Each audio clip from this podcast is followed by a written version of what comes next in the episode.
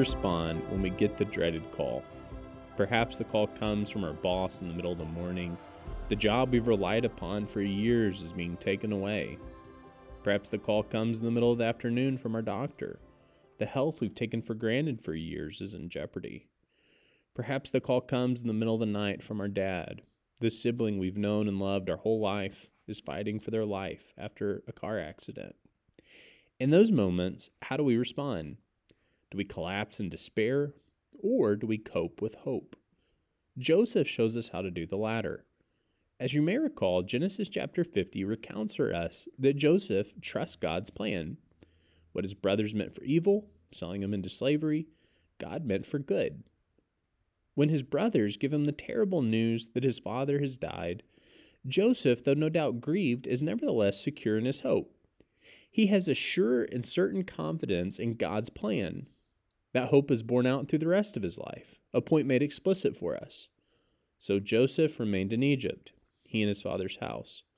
Joseph lived 110 years, and Joseph said to his brothers, I am about to die, but God will visit you and bring you up out of this land to the land that he has sworn to Abraham, to Isaac, and to Jacob.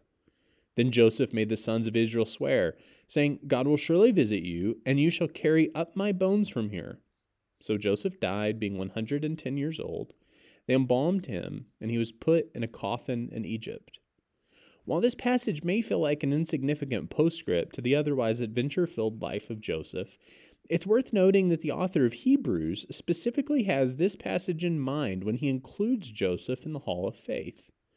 By faith, Joseph, at the end of his life, made mention of the exodus of the Israelites and gave directions concerning his bones. As the author of Hebrews considers Joseph's life, the thing that comes first to mind was how he planned his funeral. Joseph's resilient faith and extraordinary hope is manifest, especially in how he thinks about death. You see, God had promised a land to his people, and while that realization of that promise was something Joseph wouldn't live to see, he nevertheless believed it. He knew that his bones would only live temporarily in ex- exile. They would one day go up to the promised land this side of the new covenant, you and I have an even more glorious hope for our bones. Paul compares graveyards to gardens. Our bodies go into the ground, yes, but only for a season. One day, our bones will go up, they will be resurrected. Historically, Christians have always made provision for their bones accordingly. We plant ourselves in the ground, knowing that the spring of the new creation will come and we will blossom in glory.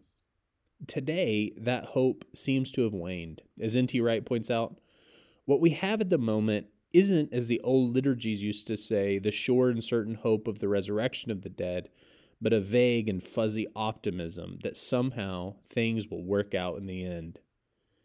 If we can't handle the worst news, our own mortality, we won't be able to handle any other bad news with hope either. Conversely, if we have hope in death, resurrection hope, we won't be crushed, come what may. Pray this collect from the Book of Common Prayer with me.